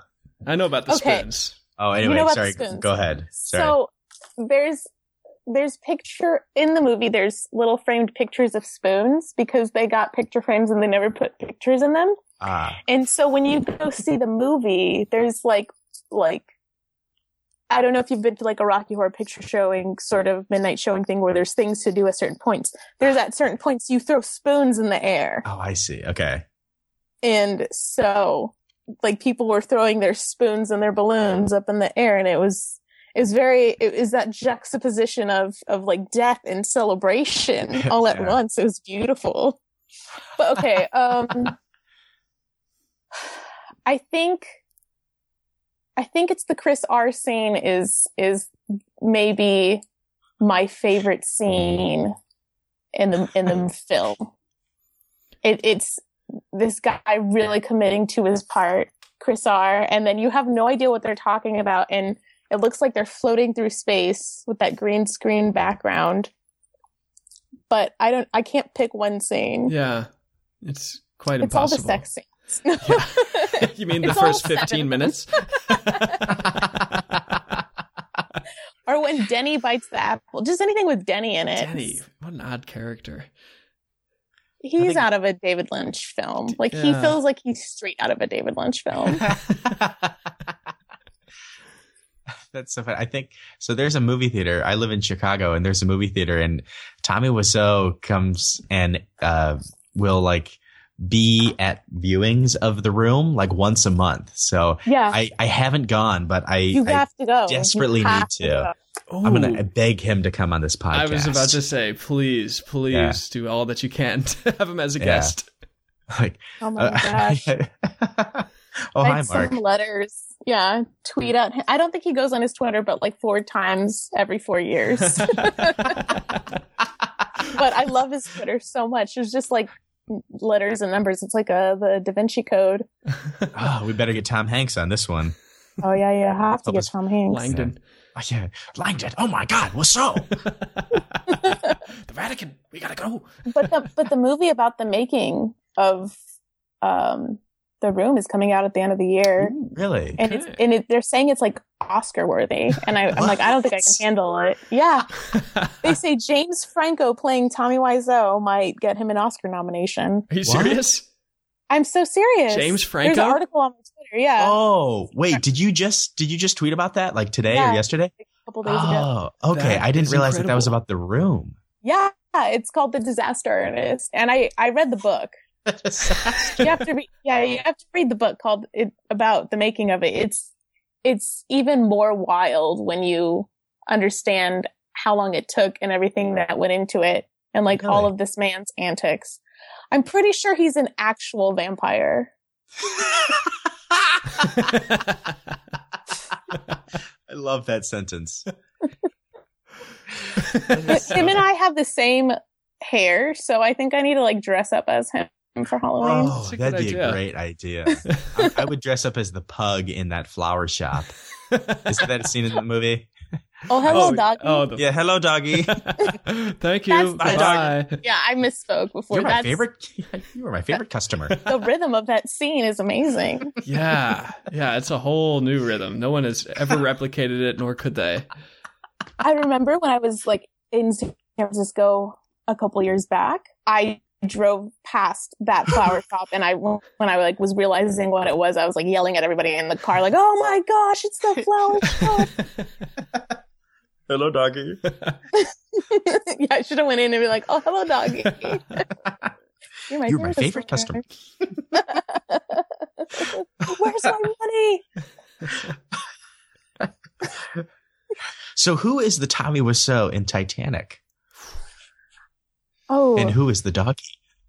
Mm. I'm I'm kidding. I, I wasn't actually trying to like necessarily bring it back. Oh, no. I just I No, just, we're I just not- thought it was I just enjoyed so much that I about a quarter of this episode has been talking about the room. sorry. no, oh my god, that is never anything to apologize about, especially on this artistic format. Billy Zane Zane is Tommy. Really? Billy Hal Zane is is not. Tommy. Yeah, we're just saying it from Rose's point of view, but he's he's Tommy. That's true. And then Mark would be Leo. yeah. And then the psychiatrist guy would be his the, the um, bodyguard Ah, who had a Yeah. concussion during the scene he was filming really? In the room or Titanic? in the room. Oh, okay. Oh, see if you see the movie again, which just watch it again, do it. Um, there's this there's this moment where he's like just like looking around and can't like focus on the camera. It's because he's like concussed. really? Yeah, That's crazy. Amazing. yeah. I thought that was um, a little fact about Titanic and the the kind of the bodyguard goon. I thought he like when he was like chasing Leo down the stairs or something fell and Well, Yeah. everybody has a concussion in Titanic. That's the only explanation. That's the only explanation. I know we referenced it earlier, but I sort of forget how absurd it is that Cal is literally shooting a gun in a very crowded boat. no, he's shooting a gun in a sinking boat. Yeah. Yeah. It just there's water. He's gonna kill people that are already on their way to die. Yeah. It just Like the guy who sits down for brandy. yeah. He was in the line It's of fire. oh yeah It's like a metaphor for modernism because, you know, so modernism, this kind of idea that originated with Rene Descartes, and Amanda, please feel free to interrupt me when I am definitely wrong. uh, but this now sort you're of like, good so far. oh, thank God. That's all I wanted to say. Um, but sort of this philosophical idea that began with Rene Descartes. And I don't know if I were to briefly describe it, maybe as like bent on this idea that there are like systems that can pretty much prove themselves to be unassailable and often, um, inspired by a strict adherence to certain like logical systems.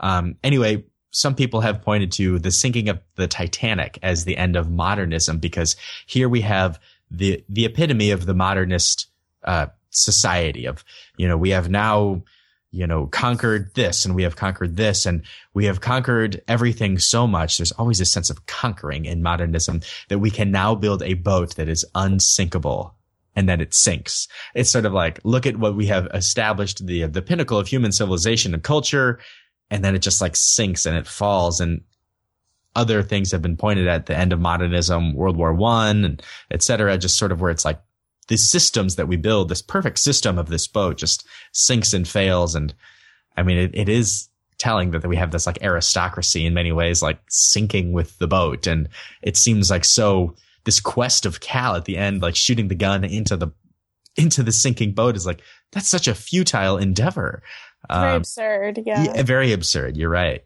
Yeah. Oh, okay. Titanic is the birth of postmodernism then. Could be. Yeah, I, absolutely.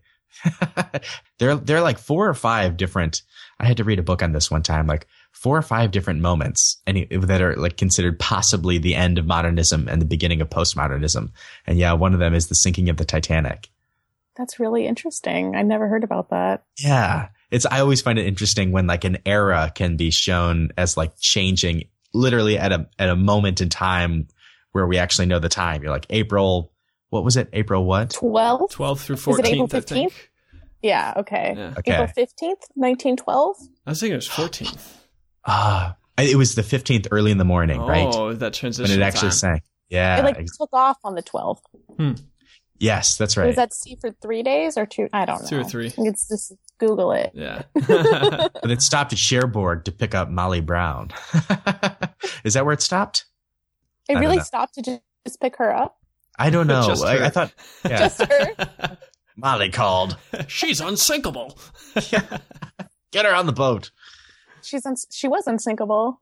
Oh, that's they were why. going she- to have Reba McIntyre play Molly Brown. That was Really? their first choice. I don't think it would have worked as well. I really like Kathy Bates. Hmm. Yeah, I love Kathy Bates. yeah. I, I would have just been too focused on that being Reba McIntyre. Just like Robert De Niro is the captain. she has that yeah she has that like party element though she Mm-hmm. would have i think she would have brought the party a little bit more True. That's true. That's true. Kathy Bates is a little reserved, but Yeah. uh, Reba might have. Didn't she have a show for a while, Reba McIntyre? she she did Hmm. she did uh, That's it, it was interesting Emeril Lagasse also had a sitcom for a while. who's that is that the cook yeah. the chef, excuse me. He had a Ooh, yeah. sitcom. You're right. You don't want to. You know who needs a sitcom? Guy Fieri. Wow, you are so right. I cannot believe that hasn't happened.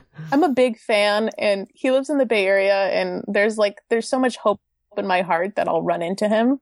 Oh yeah, you just like Even run though into it's- him There's as so he's many rolling people out. here. Yeah, as he's rolling out in one of his, and he's I, he's throwing up like that "hang loose" sign.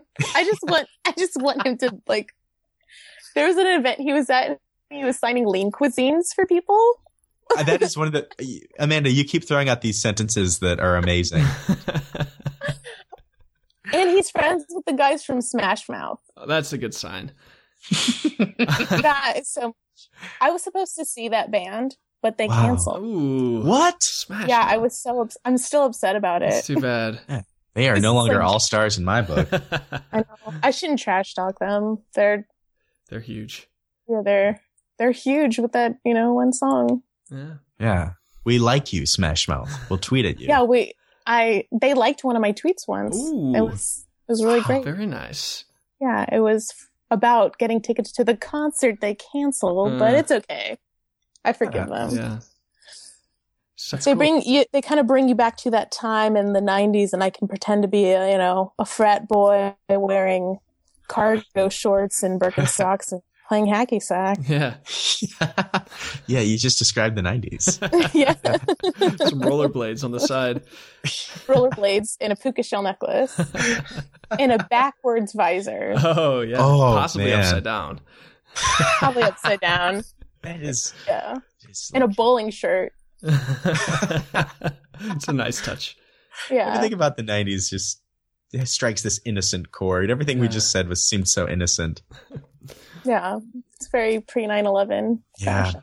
Then we became meta modern. Mm-hmm. hmm Is that what is that what we're in now? Apparently, Hmm. I don't know if the term's gonna stick, but I've heard it. Meta modern. Yeah.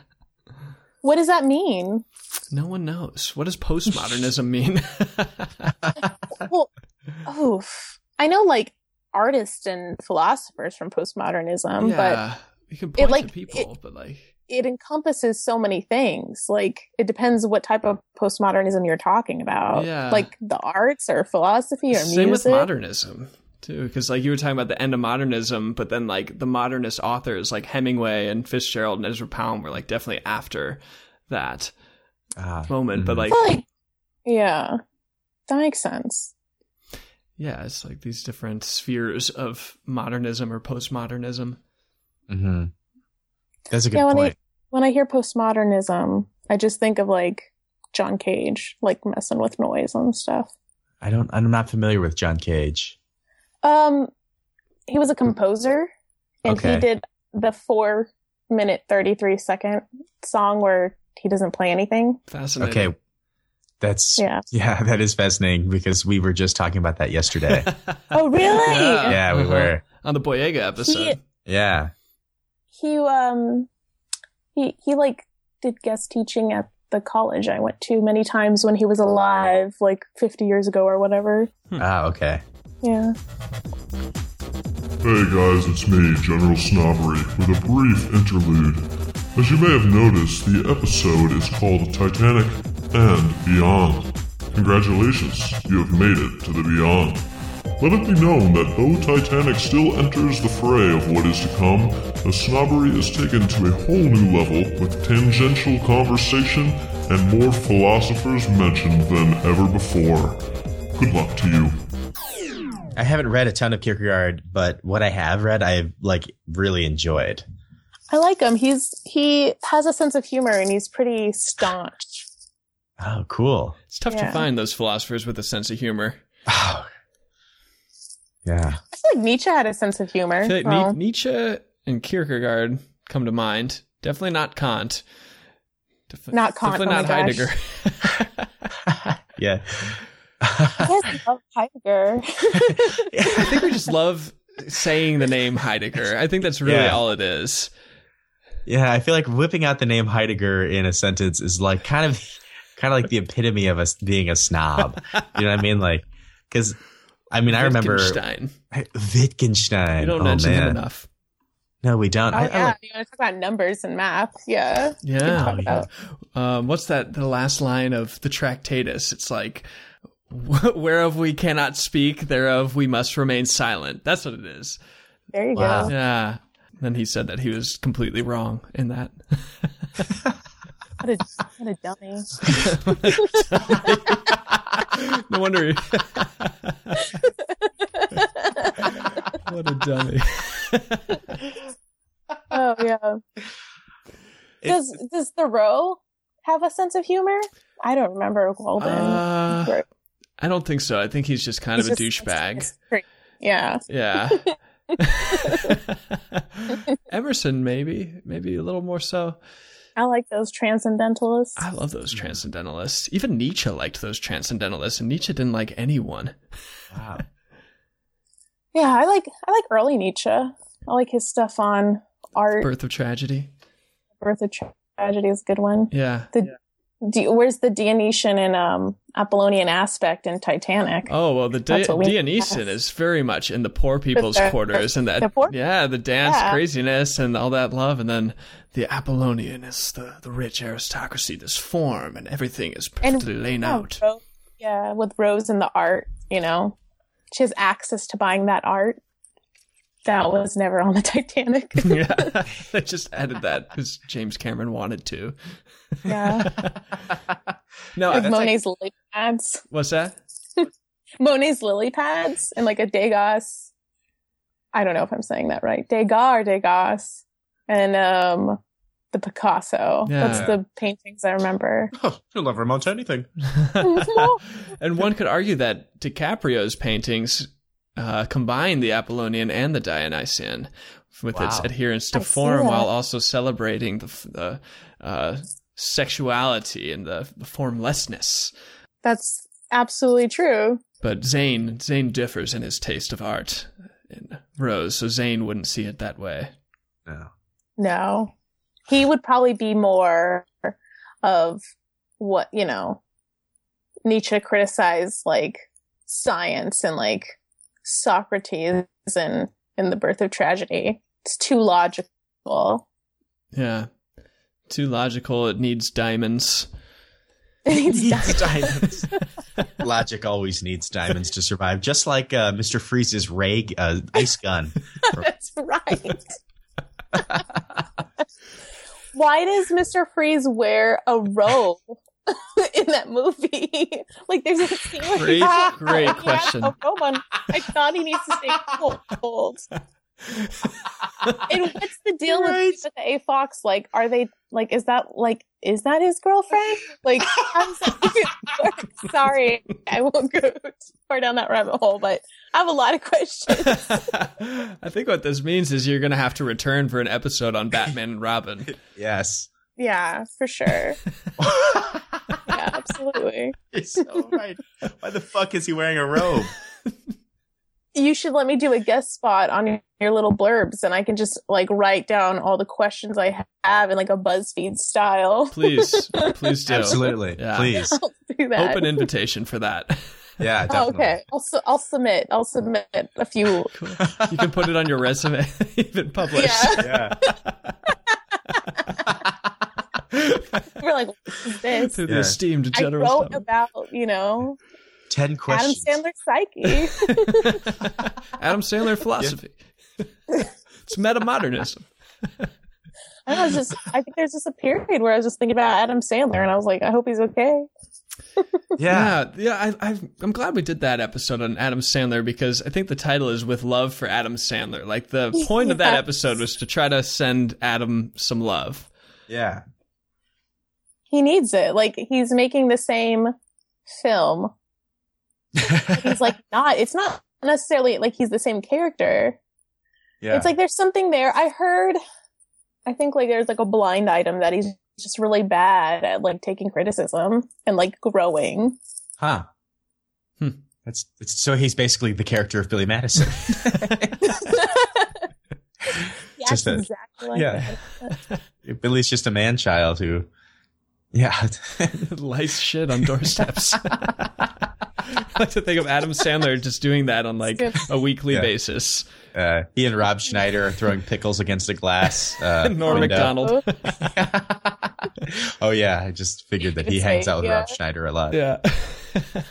He hangs out with David Spade a lot too. Like they're still all friends from that like SNL era. okay, yeah, that makes sense. And then they're all in the same movies together, So- which leads me to believe See, I- that. oh, go ahead. No, it's just like I don't know if they like if that taints my Yeah. my view of SNL from that time because then I look back and I'm like, oh, it's not funny. Ah, interesting. But I'm not sure. I think they just like I think just what they're doing now is hurting society as a whole. Yes, yes. yeah. It's certainly not Their movies benefiting make them. Ah, so much money. Yeah. Yeah, Certainly exactly. not. Yeah.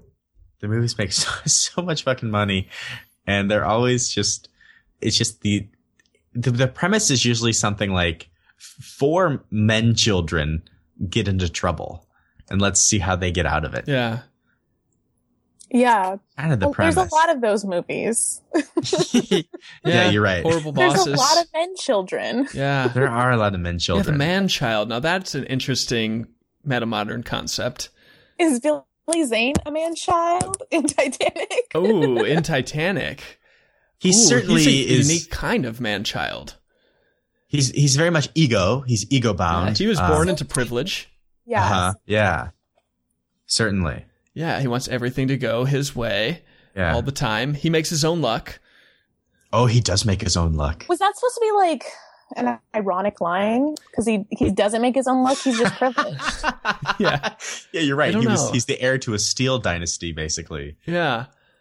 oh, that's what he is. yeah Okay. Pittsburgh Yeah, Pit- Steel. so he doesn't make his own luck. No, he It's just, just got like lucky. that uh, Yeah, he that got lucky. guy that's in the news for talking about avocado toast.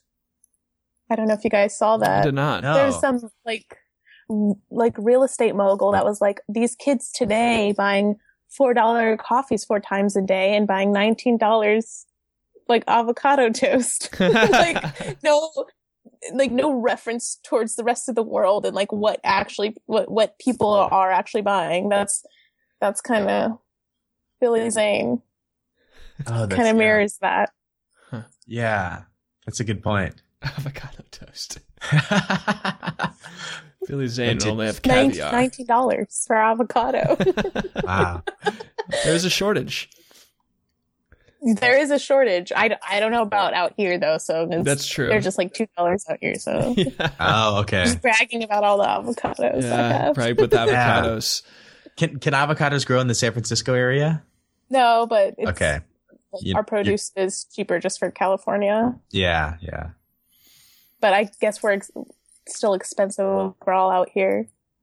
Yeah, that's that's true. I was just listening to a podcast where a guy interviewed Joe Rogan yesterday, and Joe Rogan claims to eat about 20 avocados a week. That's quite a few avocados. That's That's a, Possibly that's a- Up Oh, to so we three can a like day. fight and do comedy at the same time. yes, into a podcast and a lot of psychedelic drugs. really, oh yeah, I- His podcasts are like five hours I long. know. No really? joke. I don't know how this Yeah, guy I've does gone all this on stuff. before. It's like, yeah, I've had them play. They just I- keep I- going. Jones on his podcast once. It was What bizarre. was that? He had Alex Jones on his podcast. for, Really? like, Oh, three that hours. guy. Really? Oh, that just made me shiver. They're friends. It was What? it was very strange. It- did, did Alec Jones speak normally? Like, does he does he have like a persona that turn that he turns off in different situations? Do you know, or like, That's what he's claiming in court. Yeah, in the now. lawsuit. He's claiming that he's a performance artist. You know. oh, really? Who just Yeah. like appeals to heard- the worst parts of humanity? Yeah, I, I know very little about Alex Jones. I just I'm amazed that that name was rarely mentioned, and then ever since Trump got elected, he's like one of the most mentioned names of like anyone. yeah if you're like if you hang out on the depths of the internet like like Ugh. people, it's been on people's periphery but yeah it was Yeah. it's he has a lot of interesting i can't ah he has a lot of trash things that he's yeah. said a lot of conspiracy theories but yeah apparently I I can't really like take Joe Rogan seriously because he's like friends with Alex Jones. Yeah. That's so crazy. You know something that that I have to admit right now is that you know that general Yeah. that, that Oh, general snobbery like Conspiracy theories? that intro of like the little sound bits from like different movies and stuff. Uh huh. yeah. Um, one of them happens to be Alex Jones by mistake. Really? yeah, How because do you he make that mistake? he is in the movie Waking Life, Richard Linklater's Waking Life, which is like one of my favorite movies ever. And there's like a two minute part where Alex Jones is like driving a car down the streets with like Oh, yeah. a megaphone blaring and he's just like ranting about how people are like just living meaningless lives. And there's actually like interesting things. So at the at the end when that Oh, guy screams, "The truth is out there in front of you," that is, I must admit, That's Alex him? Jones. So we might Okay. have to make some changes. Wow. Just like dub your voice saying the same Yeah. thing. The truth is out there in front of you. But Richard Linklater wrote it, so technically, but but what if that was an imp- like what if that was improv? yes, that is very Linklater in. Yeah, how do you turn his name into an adjective? Liglitarian. Linklatarian. Yeah. Sean and I have an interesting history with the movie Waking Life. Uh, Uh, Um, okay. Have you seen it? I Oh. know it's like the animated one, right? Yeah, The rotoscope, rotoscope, yeah. film. I haven't seen it. I I can't I can't get into his movies. I feel really bad. Like the he does Before Sunset, right? hmm Yeah. I don't know. There's something about Ethan Hawke. I just can't stand. I After don't Lord know. of War, you just can't look at Ethan Hawke the same way. Well, I saw this this like PBS thing where Ethan Hawke was like getting ready to play Macbeth on um, Broadway, and Uh-huh. he goes to like an expert, and he's like looking at like what the first folio. So I'm like already jealous. And then he's like, "Oh, what does murder mean?" And the guy just like looks at him, and he's like, "Murder." Like I was like, "Dude, you can't read around the wo- words and you know, figure it out." like the most obvious one. Like there's plenty, there's plenty of things in Shakespeare that it's like, okay, what does this metaphor mean? But that one just it rubbed me the wrong way, and I couldn't look look at him the same ever since. That's hilarious.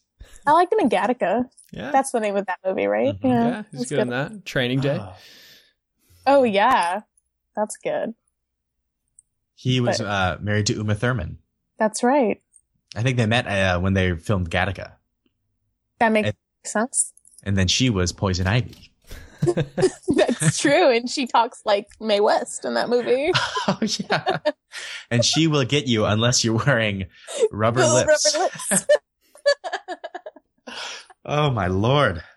and, and the girl from Clueless is in that movie as Batgirl. yeah, Alicia Silverstone. Yeah. hmm But she's who's like, supposed to be from England and has no English accent. yeah, yeah, Uncle So Alfred. Doesn't she call him like Uncle Alfie or something? I don't know. I don't remember. Oh, Uncle A Dog. Oh. Yeah, Uh, she rides motorcycles at night in like the the scary part of Gotham where there are just like bridges Where- a where Coolio hundred stories in lives. the air. Yeah. yeah, Coolio lives there. oh yeah, Coolio and people with like neon paint. Yeah. Those are the burners. Yeah. The- is that what they're called? No, I think it's a Burning Man reference. Oh. yeah, definite people you'd find at some like music fest. yeah, they're they're just there for, you know, a good time. Yeah. Well, we've s- we've swam far beyond Titanic into this Yeah, one. we're- we're into the vastness Oh, of the ocean. Yes. Amazing. I guess that's what the end of modernism does. Yeah, yeah. Once the ship sinks, you're just left with You the talk ocean. around it. Yeah. Yeah. Do any uh, any thoughts to uh, to bring this one back to bring it to explosion? Because I think that that's kind of where we're at. Uh, the iceberg. Ice, The iceberg. underrated character. Yeah, best character. Yeah. Yeah, It kind of would have been nice if the iceberg had been a little more personified, almost the way that like the ring is from the Lord of the Rings. Like maybe as they're approaching the iceberg, it just gives this like hissing, scary, like like distant scream, like That would have been. Or it had like a like a frowny face on it. That could be it, too. Just iceberg right ahead, just frowny. Yeah. but that scene, ro- like right before the iceberg hits, is like it's really good. It's like you still think that, that oh maybe it won't hit the iceberg. I know. And Yeah. nobody's putting it in. Like all these like actors, this is their one scene, and they're like, "Here I go. I'm gonna act the crap out of this." Why aren't they turning? You're right. That is really, They really funny. get I into always think that they're not going to hit it, even though. I And know even when that they, do, hit it, I think like, oh man, well maybe it'll stay afloat. how how, Oh. how does that Uh, happen? that's- I don't know. Hmm. He just did a really good job of like making it suspenseful. I'd like to see a Lynch version of Titanic. That iceberg would just be amazing. It would like haunt people's dreams leading up to it and like lead to some alternate dimension that would have Zane as like this hero Zane is Billy Pullman. Uh, uh-huh, from Lost Jack Highway. would be Kel- uh, McLaughlin, the Twin Peaks guy.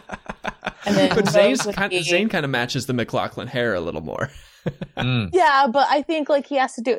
Dennis Hopper would be would be Billy Zane's character. Dennis Hopper. Pabst Blue Ribbon.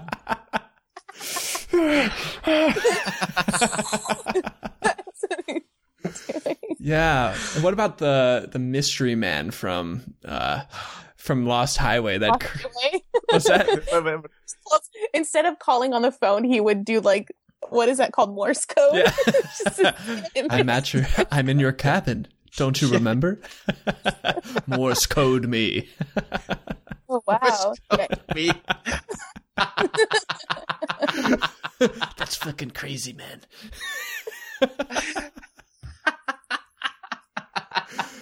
Yeah. The iceberg, I guess, would be that like creepy man who, like that dream monster guy in Mulholland Drive. That that guy Gosh, finds. that nightmare fuel for me. Yeah. yeah, yeah. You know, I think something often forgotten about David Lynch is that he did the movie The Elephant Man. Mm-hmm. Um, yeah, because it's yeah, I like how as I've read, The Elephant Man is his most um, how would they say uh, Accessible. accessible film, and it is. Uh, I used to show that to my students uh, in the morality class I taught them, and it was uh, they always thought it was crazy. Yeah, it, like disturbs them.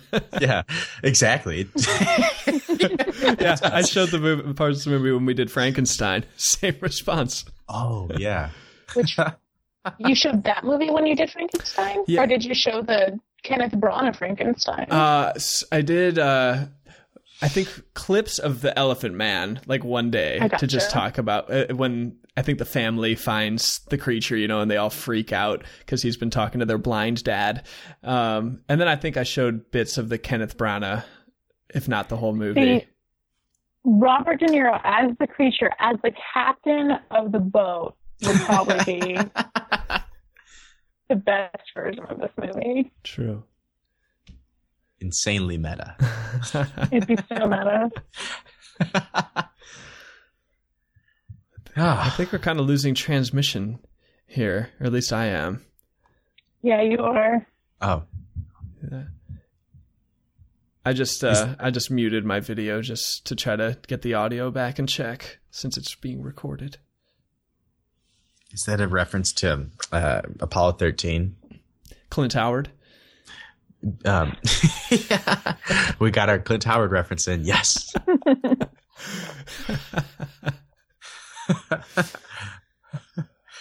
yeah, well, uh, we we brought it to Iceberg. We brought it to We did. Iceberg. Yeah. I love the the snobbing tangents that can happen in this sort of thing. And um, Amanda, I hope this is something that you and any other listeners, if they exist, enjoy. Just how it's it's it's sort of the what we what we like to do a lot is talk about something and then let let the conversation go wherever it is, even if that includes vast tangents on the room, Batman and Robin. Went very far. Very far. yes. Somehow we know it will come back and we'll find something to say about broad overarching themes of society and culture. So It's which like is, Jack which Dawson's life, you know. You just kind of Yeah. keep You going, did and everything. they'll Yeah. take you. Next thing you know, you're you're the king of the world. is fun. You're the king of the world. yeah. I call Fabrizio. I'm Fabrizio. Dang it! I got Zane, and I, I don't die. you dick. you suck, man. well, that was fun. Thanks for coming on, Yeah. Amanda. Thanks so much. Yeah, it was a lot of Absolutely. I fun. think we'll have yeah, to do we it again. really appreciate it. Definitely Batman yes, and Robin. please. Batman and Robin. Blade, if you're ever interested in Blade during Snipes. Halloween. Yeah, snipes that. That's for sure. Snipes. We're gonna be getting some snipes soon with the little white men can't jump. Okay. Oh yeah. Yeah. hmm Uh, we're gonna do a That'll triple be good. feature. That's Mhm. one Mm-hmm. of them. Nice. Very nice. Mhm. So, yeah, Amanda, we truly thank you so much. It's it's been wonderful to invite you into our snobbing journey via social media, and finally to get a chance to, uh, you know, take your request Titanic and make it a real thing with you. So it's just been really awesome. So thank you so much. Thank you. Thanks for having me on. It was so much fun. Yeah, Mm-hmm. Likewise. and it was great to learn that if if we had to describe our podcast in three words or four. It might be Adam Sandler and philosophy, sort of these these two sides of a spectrum. so, So thanks for that. yeah, thank you. And Thank you. thank you, listener, for coming with us on this journey. Yes, without you, uh, it wouldn't be, well, it would be possible, but it's just nice that you're here. so we wish you the best and we, we bid you a good, a good snob. Bye bye.